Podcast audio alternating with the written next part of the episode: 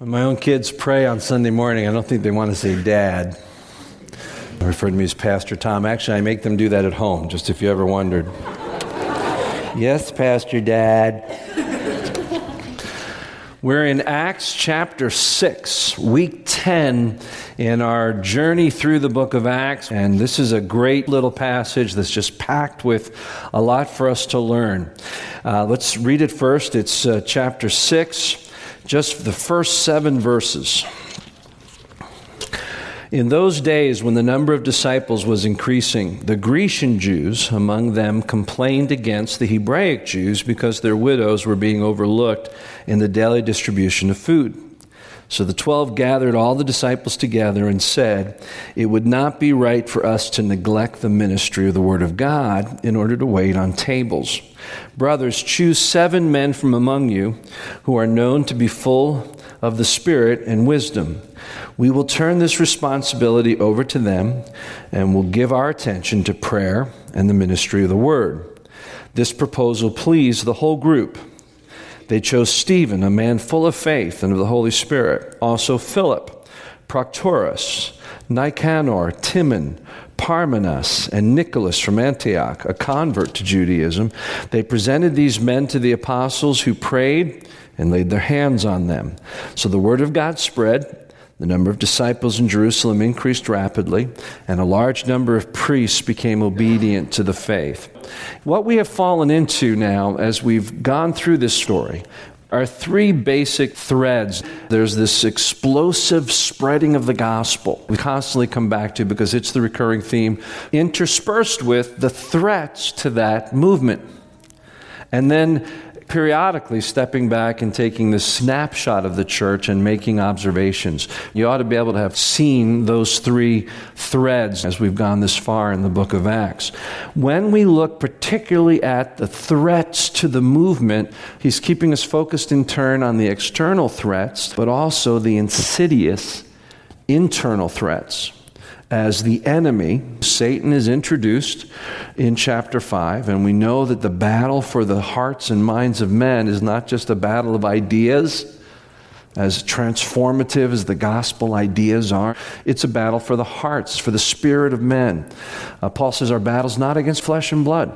Luke intends for us to recognize that while men are threatening the church, they are the tools of the great adversary of the things of God. And Satan is both attacking from without, but attacking from within. Make no mistake, Satan goes to church every single Sunday. He's the most faithful church attender of all. And most churches that fail to contribute to what we now have come to understand the church really is it's a movement of the gospel to transform the whole world with the love of Christ. Local churches that fail to become a part of that are not churches that have succumbed to outside forces. They're churches predominantly who have succumbed to interior forces and they've fallen apart from the inside. What we're about to see today is one way that that threat came to the early church and how they dealt with it. And it's the threat of conflict an issue that came up that was threatening to divide them. And there's a lot that we can learn about how we can deal with conflict when it arises among us. So if you take out your notes, you'll see the flow. We're going to talk a little bit about putting conflict in perspective. We're going to look at the nature of this particular conflict. We're going to look at how the apostles responded to it, what the good result was, and then what we can learn in general, not just about conflict, but about the makeup of the church. I believe that's the real interpretive key when you come to this in the story. It's about the threat of conflict and how the apostles, the spiritual leaders of the church, dealt with it. So let's just talk about conflict in general. As a pastor, part of my desire, as we are so early in our life as a church body, is to give us the tools to be those that keep peace, that make peace, that solve conflicts, that bring grace into situations. Because, like you, I have experienced spiritual communities that were torn apart by an inability to deal with conflict. And one of the misunderstandings that we have about conflict is that it's wrong and it's to be avoided. So, what I want to do is just share with you three ideas about conflict that really give us some perspective about it. The first is that, in fact, conflict is normal, quarreling is the problem. Often we think that just that we disagree is an issue. And so, as Christians, we're afraid to talk about our differences. They get buried deep down inside of us. We become very passive aggressive, or they explode into true anger and divisiveness because we're taught somehow we're not supposed to disagree. That's phony. That's not what the Bible means by unity. The fact is, God created us with diversity, and all that conflict is, if you understand it, all the conflict is, is when all that variety responds to a given situation. Conflict is normal. The problem is quarreling. Quarreling is when we deal with conflict badly. James teaches us about where quarreling comes from. Chapter 4, verses 1 and 2. Say it with me. What causes fights among you? Don't they come from your desires that battle within you? You desire, but do not have. And so you quarrel and fight. You see, most of us come into conflict with our own needs in mind, with our own expectations. And then they're not met. And then we go to battle for them. That happens in your homes, and that happens in church boardrooms. It happens in small groups, all sorts of places. We think that we should therefore avoid conflict. No, that's not the problem. The problem is avoiding quarreling. The second thing that I think it's important that we recognize is that conflict is necessary for growth. There is no growth without having to work through things, without challenging ourselves. There's no lessons to be learned. I believe God wired conflict into the nature of things in order to help our, our faith grow, help our character develop, help us to learn and to build our faith. And that leads to the third thing. You see, you can either face conflict and turn it into an obstacle or an opportunity. When we deal with conflict badly, it becomes an obstacle to relationships, it becomes an obstacle to our spiritual growth, it becomes a severe obstacle to our community.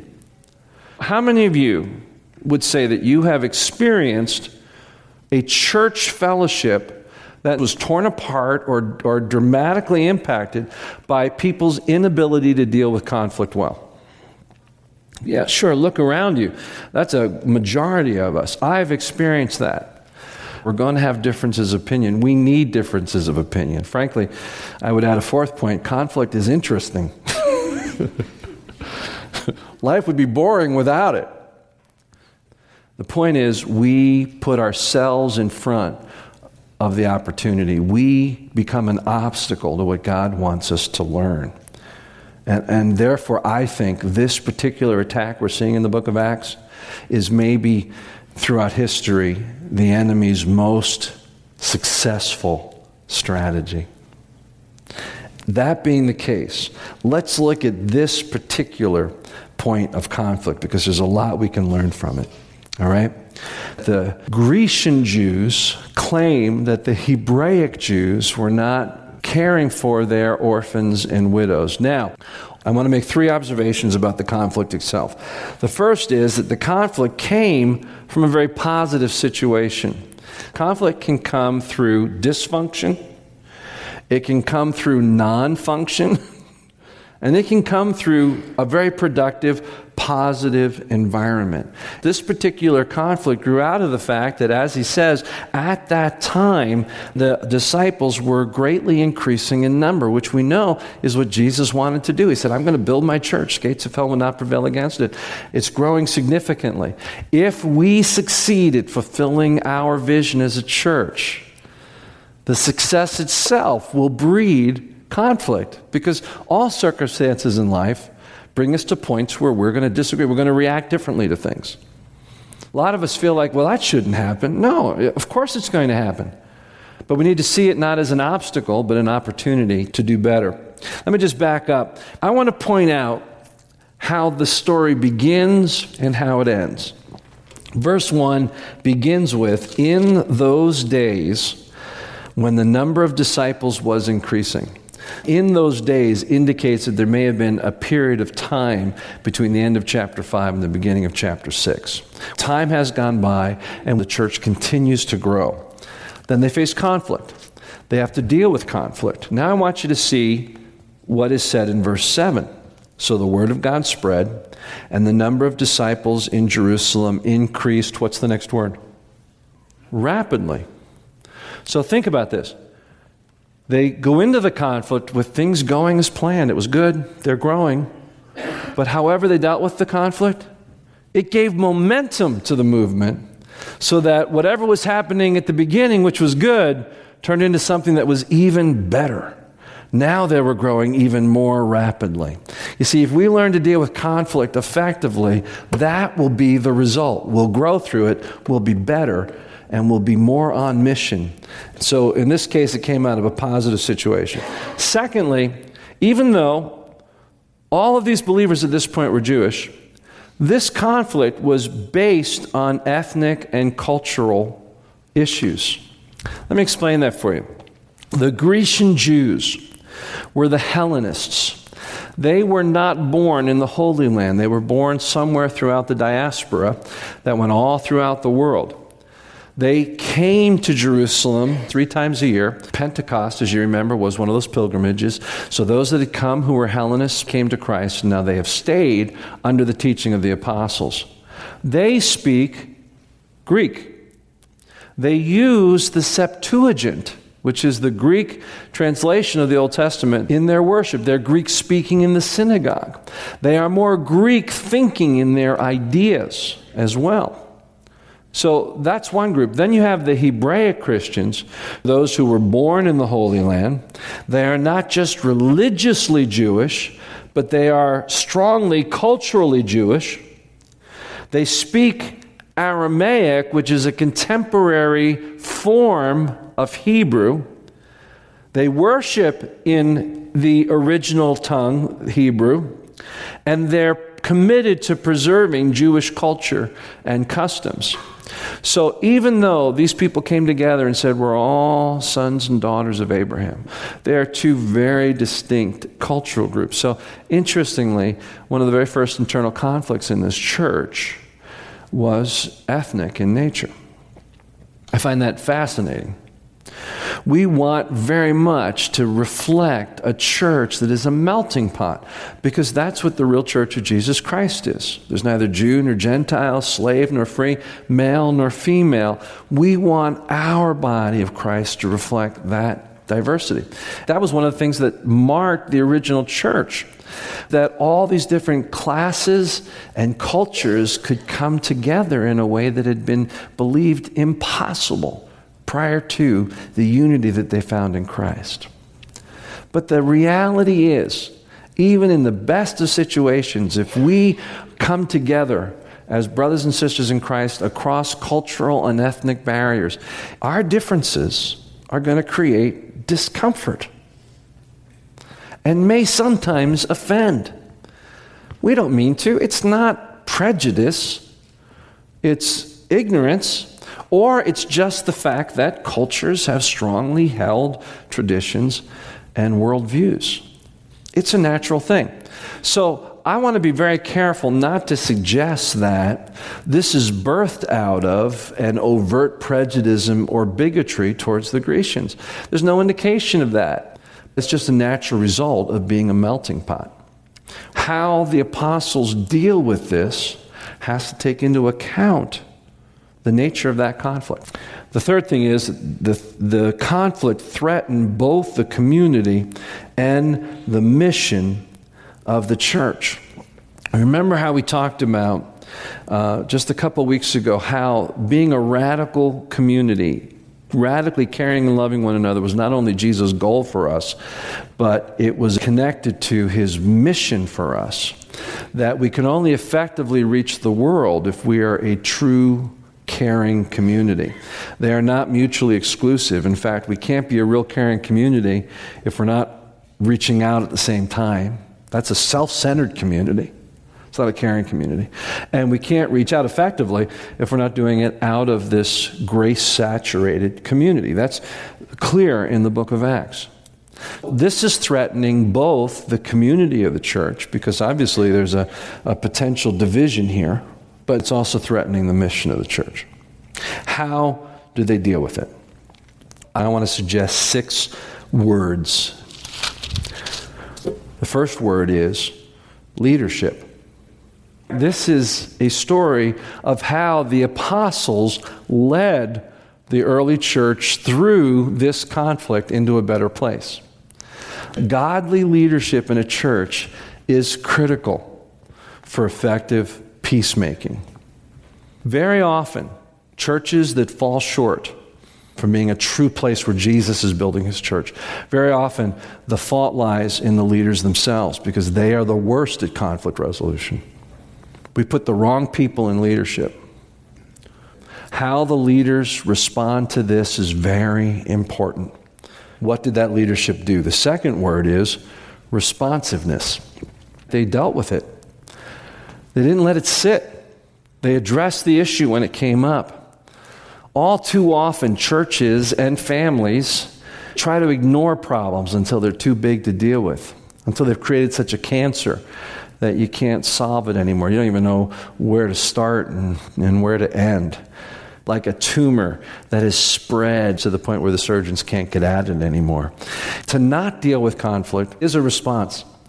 It's a decision to let it go underground and become a cancer. here's the third word transparency. It says they gathered the community together to address the issue. One of the most common ways that dysfunctional churches deal with conflict is by end arounds, backroom conversations, triangulation.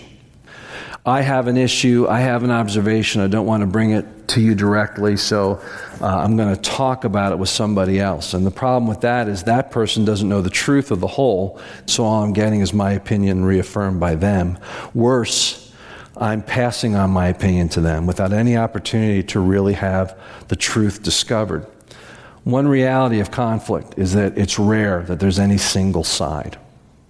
And when we are arrogant enough to think that we have nothing to learn, we are the obstacle to peacemaking. Triangulating, back rooms, conversations, then drawing others into those conversations creates a situation that is doomed. Real godly leadership is not ashamed of anything. That doesn't mean there isn't a place for confidentiality, that there aren't appropriate conversations to had in appropriate places, but not because we're hiding dysfunctionality, not because we're acting in a way that if it came to light, we would be embarrassed. So there's transparency here. There's a fourth thing that happens, and I want to spend a little time on this.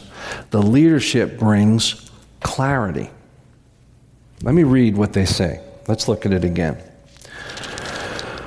Verse 2 So the twelve gathered all the disciples together and said, It would not be right for us to neglect the ministry of the Word of God in order to wait on tables. Brothers, choose seven men from among you who are known to be full of the Spirit and wisdom. We will turn this responsibility over to them and will give our attention to prayer, ministry, and the Word. Godly leadership helps the congregation move through conflict by creating clarity around three things roles, priorities, and standards. The first thing that godly leadership does is to clarify their own role and to make sure they're on task. One of the most difficult parts of being a spiritual leader is knowing what problem is something you need to step in and fix. And unfortunately, congregations don't help because everybody in the congregation thinks that their issue, their need, is the one the pastor should step into. And the problem is, pastors run around trying to meet everybody's expectations, and that's impossible. So, the first thing that the apostles do is say, wow, this is a real need. But if we do that, then what God has really called us to is going to be compromised. So, godly leadership first clarifies their own role. And he talks about two areas the ministry of the Word of God and prayer. Godly leadership, my primary role is to be in connection with God. Word of God is God speaking to us. Prayer is our speaking to and listening to God to move in our hearts. The primary task of leadership is visional and spiritual in nature. It's also missional. Because to minister the Word of God, as we're seeing throughout the whole of the book of Acts, is rooted in the bringing of the gospel. We need to make sure that we're not so busy running around trying to meet everybody's needs that we're neglecting the one thing that everybody needs above everything else from us. Sometimes everybody else only sees their particular need that pastor isn't meeting. I'm going to tell you just a quick story about my last church. I haven't talked about my last church in a while here, but we had a very positive experience for almost 10 years. But then the, the last year of my time there, things seemed to fall apart. And I'm only still now gaining clarity as to uh, what took place and how I might have acted differently had I acquired some of the wisdom that I have now in hindsight, but also to see how dysfunctionality in, in the body affected it. For a long time at that church, as we were growing, because things were going quite well, I was able to speak with great clarity about my role as the visional leader and the equiper, which is the Ephesians 4 model to equip the saints to the work of ministry and to just to release people to serve. But as the church became several hundred, people were feeling less connected because of those larger numbers. And their focus on me shifted and what they wanted was more focus on their needs. Um, as a family, we had just come through a very difficult season. Um, Anna had been in a near fatal car accident, and we were recovering from all the fallout of that. You can just imagine those of you that have been through that. It's not just about the one you love recovering, it's the insurance and the claims and the bills and, and the conflict uh, with those that caused it. I mean, it was just, it was a mess. And so I, I was at a low point when a group of people brought these complaints to me about falling short on meeting a lot of people's individual needs. I now recognize that I made a bad mistake by trying to meet their needs. I decided I was just going to boot up and make the effort. And the problem was, I could never, I didn't have the gifts to meet all those needs. I didn't have the energy or the time to step into all those different roles. And more importantly, when I did those things, I was not able to focus on the things that I do well. So those things really lacked. Not only that, I was giving out in ways that I wasn't wired by God to give out. And so consequently, they were just draining me and emptying me. So I was in a worse place. I wasn't ministering out of overflow. So I became increasingly dysfunctional. And eventually the, the scenario just kind of exploded. Uh, I'm not going to do that here. I'm not going to do that here. I am very committed to recognizing that I am not the man, nor does God expect me to be the man to meet all of your needs and to be there for all of you. And that's not because I don't care. Do you understand? It would just be arrogant of me to think that I ought to be that person. And it would put me in the way of those in this body that God has uniquely gifted to meet your needs. So the apostles clarify their own roles. They also clarify the priorities. They don't discount. You know, when you see that passage and it says, we don't want to neglect the ministry of the word in order to wait tables, it sounds in English so condescending. But in the Greek, the root word diakon, which means to serve, is used both in their description of serving tables and ministering or serving the Word of God. They're not denigrating that need, they're just broadening the understanding of all the needs. That there are the immediate needs that need to be met, People need to eat, people need to be cared for, people that are hurting need to be touched, but then there's the eternal needs, and they're just as important. There are both the micro priorities, the immediate needs, and then there are the eternal needs, all of which are important. And then, thirdly, they clarify the standards. When they go looking for other people to be involved, they're very clear that we're not looking for just the first person who comes along who's willing to meet this need. We want to make sure that the people that we're giving this precious task to are spiritually mature, full of the Holy Spirit, which means surrendered completely to the Holy Spirit. We learned that a few weeks ago. And finally, those with wisdom. You know what wisdom means? Wisdom means being able to take the Word of God and apply it to the immediate circumstance in a way that brings solutions. That's wisdom. And so they clarified who it is that ought to be stepping in. The fifth word is delegation. Good leadership recognizes there's a point where you let go and you let other people get involved. We're definitely at that stage as a church. if we're going to really move to that next level, I'm going to need to let go of certain things, some of which I really love to do, because I've got other things that are more appropriate to my role. And my job and the job of other spiritual leaders is to equip you to do the work of ministry. They do that here. They delegate. But here's the sixth word, and I just want to address it quickly. The sixth word is inclusion. You may miss this, but if you pay very careful attention to the names of those men that are chosen for this job, you'll notice something unique about them. They're all Greek. They're all Greek. The apostles were all Hebraic Jews. They followed Jesus in the Holy Land. They were those that God used to build the church upon the apostles. They're the ones that will give us the New Testament scriptures. But in solving this issue, they recognize that the church is bigger than them and their kind and their culture. And when they delegate, they're inclusive in their delegation. They bring the Greeks to the table. Now, that was so radical in this day because the Greeks and the Hebrew Jews had a, a passive war that went on between them. When they came to Jerusalem, the Hellenistic Jews had synagogues where they read the Greek and spoke in the Greek. There was a lot of animosity.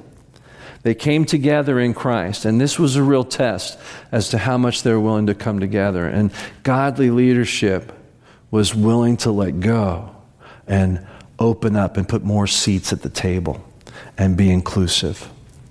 I, I, what an incredible gift that must have been to the Greek believers, the Hellenists. What an incredible gift to them. How wise an act of leadership. How glorious to Christ who said, All men will know you're my followers by your love for one another. And that brought a good result.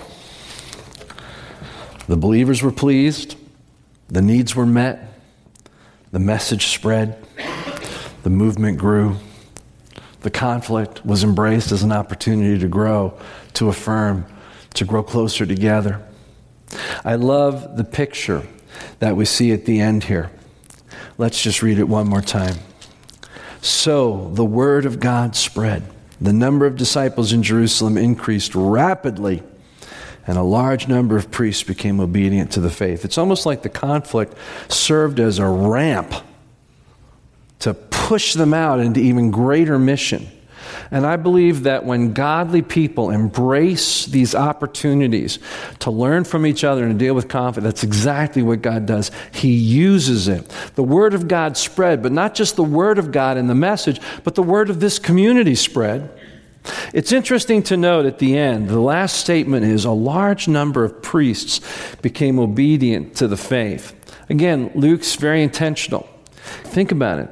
The priests were the ones in the nation of Israel who cared for the poor. They were the ones that took the resources, disseminated them, and cared for the widows. And now, what they see is this new community of believers that are modeling Christ, caring for one another. Tertullian reports that the phrase that was common by those that observed the early church was this Behold how they love one another. Imagine how that attracted these priests. More than that, as they come into the church, they are now among equals. But what we see really beginning here is the realization of what Peter teaches us that we are all a kingdom of priests. We are all called to serve. What is marked in this moment is a movement from the acts of the apostles to the acts of the people of God. Paul writes in Ephesians chapter 4 From Christ, the whole body, joined and held together by every supporting ligament, grows and builds itself up in love as each part does its work. You see, what we recognize here is that as God continues to grow his church and as it matures, godly leadership now begins to embrace the reality that as a kingdom of priests, we are all called to serve. We are all gifted to serve.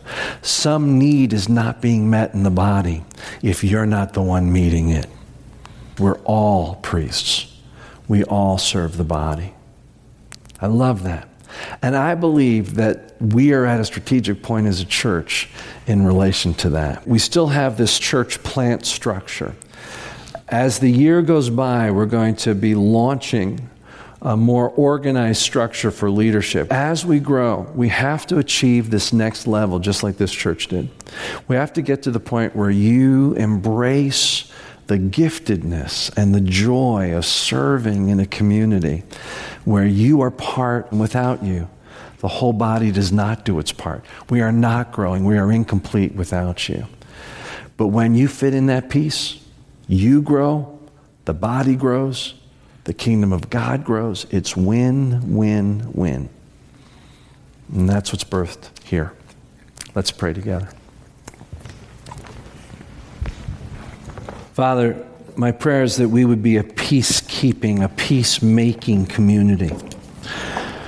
That we would recognize the power of James' simple words, that each of us should be quick to listen, slow to speak, slow to anger. We reverse that every day of our lives. We're so quick to anger, and we're quick to speak and to argue. Then we're not really listening, we're just listening to argue and defeat.